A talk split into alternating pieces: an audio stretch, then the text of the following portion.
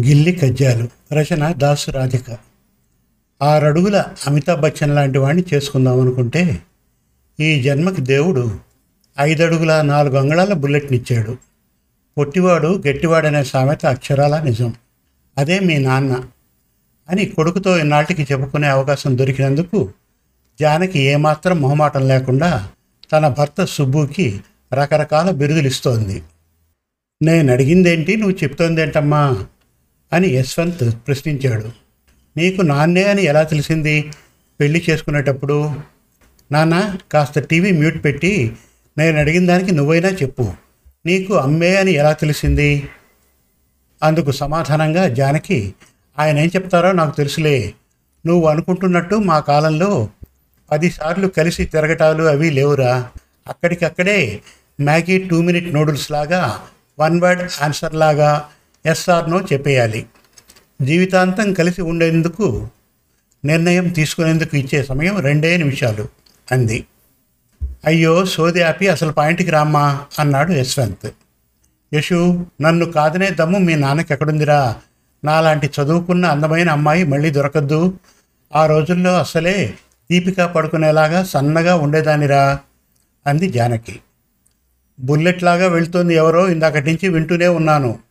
యశు దగ్గరైనా నిజాలు మాట్లాడదాం జాను అని నసిగాడు. సోఫాలోనే వాలుతూ సగం బద్ధకంగా సుబ్బు రే మీ నాన్నేమో ఆ రేసుకోబోయి అనే మాస్ పాటకు తైతక్కలాడుతూ ఎంజాయ్ చేసే రకం.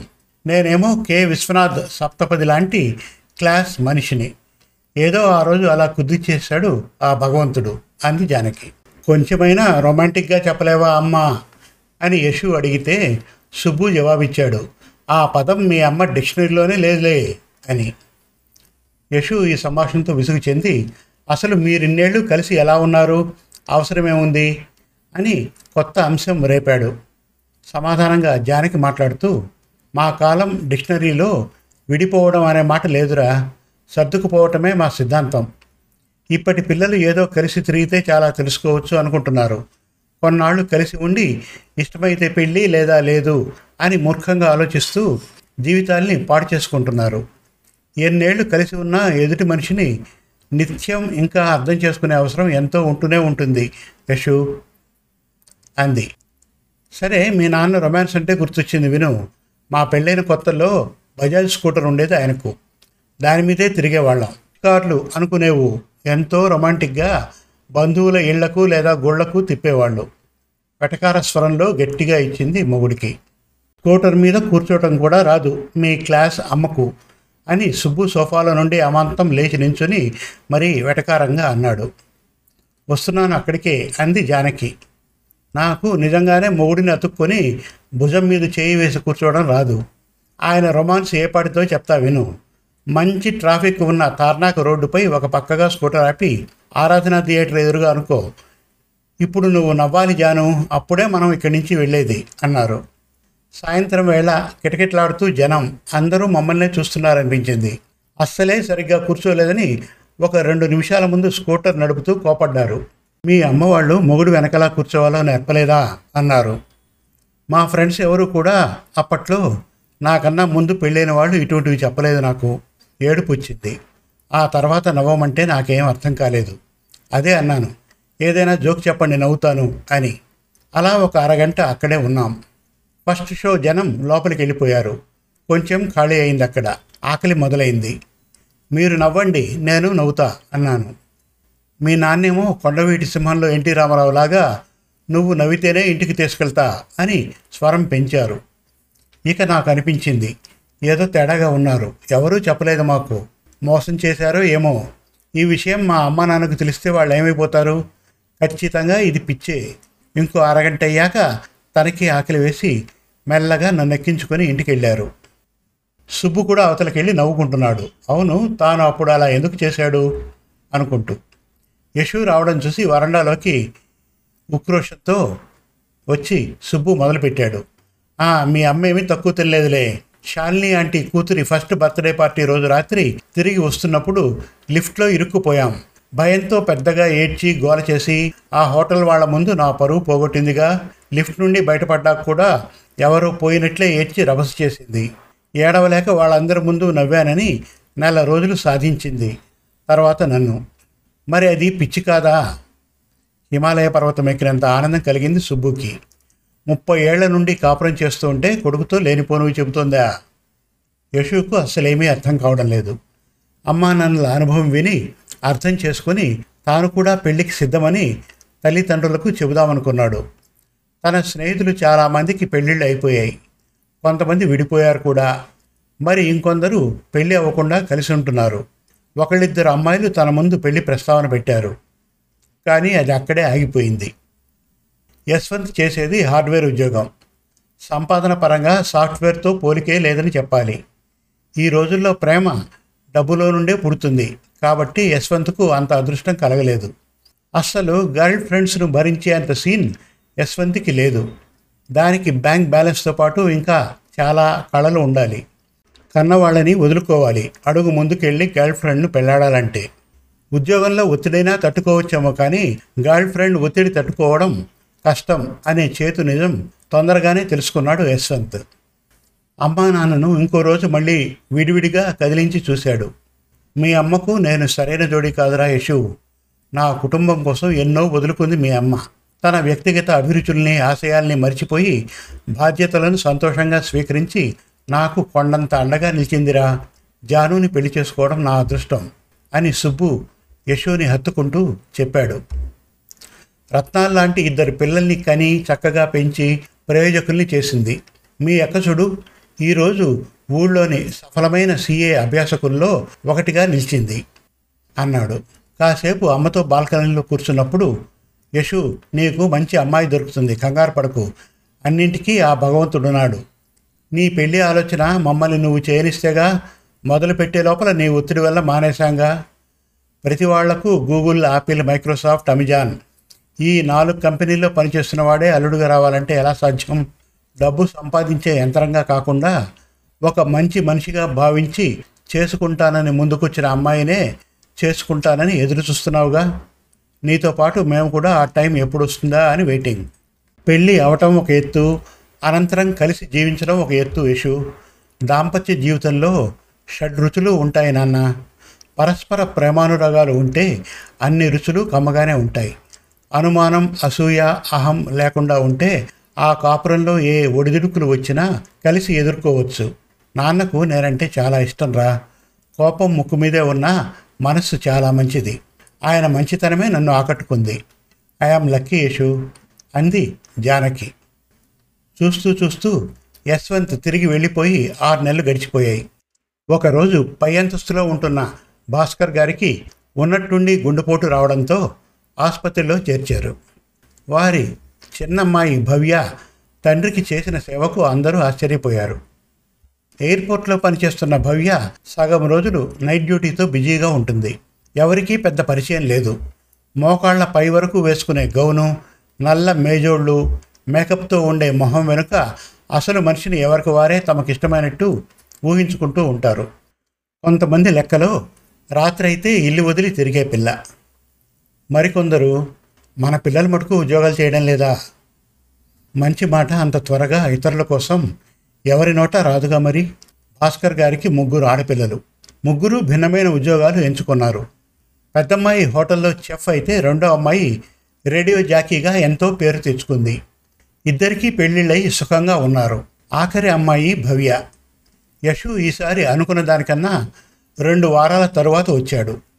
ఈ లోపల సుబ్బుకి కుడి కంటి పొరకు ఏదో ఇన్ఫెక్షన్ వచ్చి అప్పటికప్పుడు ఆపరేషన్ చేయాలని డాక్టర్ చెప్పాడు. సమయానికి అక్క జ్యోతి ఊళ్ళో లేదు. ప్రపంచ టూర్ కోసం నెల రోజులు బ్రేక్ తీసుకుంది జ్యోతి కుటుంబం. యూరోప్లో ఎక్కడో ఎంజాయ్ చేస్తున్నారు. ఆ రోజు పొద్దున తొమ్మిది కల్లా భవ్య తన కారును పార్కింగ్ నుంచి తీసి సుబ్బుని కంటి ఆసుపత్రికి తీసుకెళ్ళడానికి వాళ్ళ ఇంటి బెల్ కొట్టింది. గోధుమ రంగు కంచి కాటన్ చీరలో చాలా హుందాగా ఉంది భవ్య. జాను అంటే నాతో రండి తీసుకెళ్తాను. డాడీ చెప్పారు నాకు. సుబ్బు అంకుల్ సంగతి. అపాయింట్మెంట్ కూడా తీసుకున్నారట కదా. ఇప్పుడు బయలుదేరి వెళ్తే మనం టైంకి వెళ్తాం అంటూ జానకి చేతిలో సామాన్ తీసుకుంది. ఆ రెండు వారాలు యశు పక్కన ఉన్నట్టు అనిపించింది జానకి సుబ్బులకి. మందుల దగ్గర నుంచి అన్నీ చూసుకుంది భవ్య. ఇంకా రెండు నెలలు కాలేదు భాస్కర్ గారు కోలుకొని. ఆ సమయంలో భవ్యను తను పనిచేస్తున్న ఎయిర్లైన్స్ వాళ్ళు బలవంతంగా సెలవులో ఒక ఆరు నెలలు వెళ్ళమన్నారు. చాలా నష్టాల్లో ఉండి ఆ నిర్ణయం తీసుకోక తప్పలేదు ఆ ఎయిర్లైన్స్కు. అనుకోకుండా ఈ రకంగా భవ్యకు కలిసి వచ్చింది యశు వచ్చేసరికి సుబ్బు కన్ను దాదాపుగా మామూలుగా ఉంది. ఇంట్లో వాతావరణంలో ఏ మార్పు లేదు. ఎప్పటిలాగే టీవీలో ఎన్టీ రామారావు పాటలు ఫుల్ సౌండ్లో ఒకవైపు ఇంకోవైపు హిందుస్థానీ విద్వాంసులు పండిట్ భీమ్సేన్ జోషి కచేరి కలిపి ఇంట్లో జుగల్బందీ నడుస్తుంది. జానకి ఒకరోజు భవ్యను భాస్కర్ గారిని లంచ్కి పిలిచింది. వాళ్ళు రాగానే యశు లేచి తలుపు తీసి అమాంతం భవ్యను వాటేసుకున్నాడు. పెద్దవాళ్ళ ముగ్గురు దిగ్భ్రాంతి చెందారు. కాసేపటికి తేరుకొని తెలుసుకున్నారు. లిఫ్ట్లో పరిచయం ఎయిర్పోర్ట్లో స్నేహంగా మారి ఆపై ఫోన్ కాల్స్ వాట్సప్ వార్తాలాపాలతో కొనసాగుతూ ఉంది వీళ్ళ ఇద్దరి మధ్య. నాకిప్పుడు అర్థమైందిరా ఆ రోజు నువ్వు మా ఇద్దరిని ఎందుకు మా పెళ్ళి చూపుల గురించి అడిగావో? అవును అప్పటికే భవ్యకి నాకు ఒక ఏడాది పరిచయం. అందరూ గర్ల్ ఫ్రెండ్స్ని వేసుకుని తిరిగినట్టు నా వల్ల కాదని నాకు ముందే తెలుసు. అందుకే అమెరికాలో చాలా జాగ్రత్త పడ్డాను. భవ్యతో పరిచయం మొదట్లో సీరియస్గా తీసుకోలేదు. జస్ట్ ఆకర్షణ అనుకున్నా. అలా మొదలై ఆ తర్వాత మెల్లగా నాన్నలాగా డ్యూయట్ వేసుకుందామా వద్దా అని ఆలోచిస్తూ ఉన్నాను. గత ఆరు నెలల్లో తనే అని నాకు తెలిసిపోయింది. నవ్వాడు యశ్వంత్ భవ్య వైపు చూసి చిలిపిగా కన్ను కొడుతూ ఒరే యశు రేపు పెళ్ళయ్యాక మీ నాన్న నాకు అర్ధరాత్రి వరకు బెడ్రూమ్ కిటికీ తెరిచిపెట్టి మరీ దయ్యం కథలు చెప్పి ఏడిపించినట్లు నువ్వు భవ్యను ఏడిపించొద్దు అని చెప్పి తెగ సంతోషపడిపోయింది జానకి. మరి మీ అమ్మో చెప్పిందా తను నిద్రలో నడుస్తూ ఉంటుందని హడలి చచ్చాను మా పెళ్ళైన కొత్తల్లో అని అంతే ఘాటుగా బదిలిచ్చాడు సుబ్బు. భలే అత్తమామలు దొరికారు తన కూతురికి అని మురిసిపోయాడు భాస్కర్. వాళ్ళ ఆకతాయి మాటల వెనకున్న వాళ్ళ మంచి మనస్సు భాస్కర్కు బాగా తెలుసు. ఒకే చోట దాదాపు పదేళ్ళ నుంచి కలిసి ఉంటున్నారుగా. ఎన్నోసార్లు కూతురు గౌన్ వేసుకొని ఉద్యోగానికి వెళ్ళేటప్పుడు లిఫ్ట్లో అదే బిల్డింగ్లో ఉంటున్న ఎంతోమంది పెద్ద మనుషులు తన బిడ్డను చూసి చొంగను కార్చుకోవడం భాస్కర్ చూశాడు. బాధపడ్డాడు. ఈ రోజుతో అన్ని బాధలు బాధ్యతలు తీరిపోయాయి అనుకున్నాడు. చెమ్మగిలిన కళ్ళను తుడుచుకున్నాడు. ఏ రోజు తన నైట్ షిఫ్ట్ ఉద్యోగం గురించి ఆ బిల్డింగ్లో ఉంటున్న మిగిలిన వాళ్ళలాగా జాను ఆంటీ కానీ సుబ్బు అంకుల్ కానీ సరదాగా కూడా ఒక్క మాట అడగలేదు తన్ని. ఫ్లైట్ టికెట్ల కోసం ఎన్నోసార్లు బిల్డింగ్లో ఉన్న ఎంతోమంది తన హెల్ప్ తీసుకున్నారు. దేశాయ్ అంకుల్ లగేజ్ ఒకసారి ఏదో ఎయిర్లైన్స్ వాళ్ళు మిస్ చేస్తే అప్పుడు తనే వాళ్ళని వీళ్ళని పట్టుకొని పోయిందనుకున్న సామాను తిరిగి వచ్చేలా చేసింది. అలాగే ఎదురింటి ఆంటీకి ఒక రెండు నెలలు ఒళ్ళు బాగా లేకపోతే తాను వండిన దానిలో వాళ్ళకి రెండు పూట్ల సరిపోయేంత పంచి పెట్టేది. ఆ ఆంటీ మొగుడు మటుకు ఒంటరిగా దొరికితే చేయి పట్టుకుందామని చూసేవాడు. మూడో అంతస్తులోని ఆడవాళ్ళు కొంతమంది తను కనిపిస్తే చాలు మొదలు పెట్టేవాళ్ళు. తల్లి లేదు అక్కలు పెళ్ళిళ్ళు చేసుకుని వెళ్ళిపోయారు. ఎవరు పట్టించుకుంటారు ఈ పిల్లను? ఎప్పుడో ఏదో జరగరానిది జరిగితే ఆ తండ్రి ఏడుస్తాడు అనేవాళ్ళు. ఏమైంది భవ్య? కమాన్ గెటప్ అని యశ్వంత్ పిలుపుకి ఉలిక్కిపడి లేచి మనస్ఫూర్తిగా కాబోయే అత్తామామల కాళ్ళకు కాబోయే కోడలుగా భవ్య నమస్కరించింది. భాస్కర్ కూతురుతో ఇలా అన్నాడు.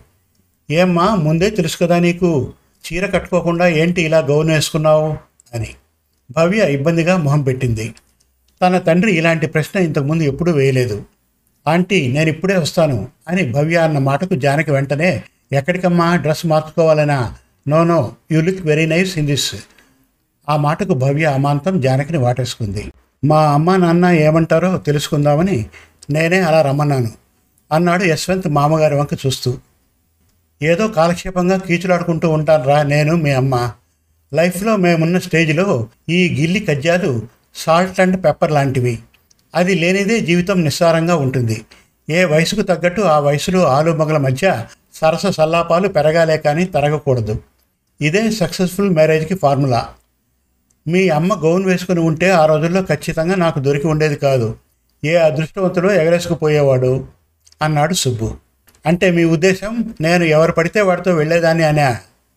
జాను మనం కొంచెం బ్రేక్ తీసుకొని తర్వాత కంటిన్యూ అవుదామా? అన్నాడు సుబ్బు. ఇప్పుడు గౌన్ వేసుకోవచ్చు నేను. కాకపోతే కోడలికి అనవసరంగా పోటీ అవుతాను అంటూ జానకి శ్రీవారిని చిలిపిగా చూస్తుంటే అందరూ నవ్వేశారు. నా చిట్టి తల్లి చాలా అదృష్టవంతురాలు.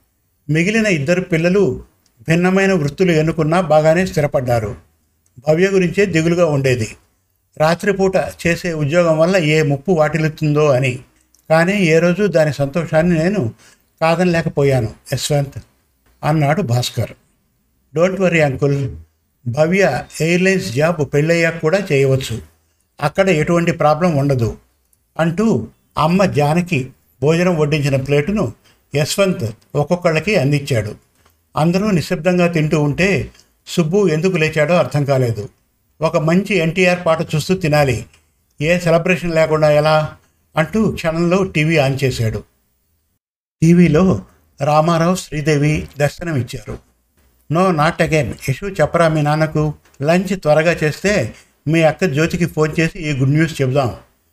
భాస్కర్ గారు పెళ్ళెప్పుడు పెట్టుకుందాం? ఒక డేట్ అనుకుంటే ఆ రోజు మా మ్యూజిక్ సంస్థకు చెప్పి శ్రీ హరిహరన్ గారి గజల్ ప్రోగ్రాం ఏర్పాటు చేయిస్తాను అంది జానకి.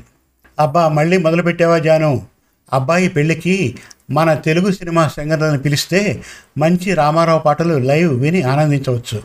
భాస్కర్ గారు అందుకొని రెండూ పెట్టచ్చు. ఒకటి నిశ్చితార్థం ఇంకా రెండోది పెళ్ళికి అన్నాడు. ఇది ఇలా కంటిన్యూ అవుతూనే ఉంటుంది అంకుల్. నెక్స్ట్ పెళ్ళిలో మెనూ గురించి మొదలు పెడతారు అమ్మా నాన్న. అన్నాడు యశ్వంత్. ఈ సుబ్బు జానుల జుగల్బందీని మీ పెళ్ళి సంగీత్లో లైవ్ చూడండి యశు. సుబ్బు డైలాగ్కి జానకి ఇచ్చిన థమ్స్అప్ చూసిన యశ్వంత్కి తన అమ్మా నాన్నల్లో ఆ కొత్త కోణం ఏంటో అర్థం కాలేదు. గొడవ పడకుండా ఉండే బంధం కన్నా ఎంత గొడవ పడినా విడిపోకుండా ఉండే బంధమే స్వచ్ఛమైన బంధం. అదే ఒక వరంరా అబ్బాయి అని తన కొడుకు భుజం మీద చేయి వేస్తూ తన జానును చూసి కన్ను కొట్టాడు సుబ్బు. శుభం. మరిన్ని మంచి తెలుగు కథల కోసం మన తెలుగు కథలు డాట్ కామ్ విజిట్ చేయండి. Thank you.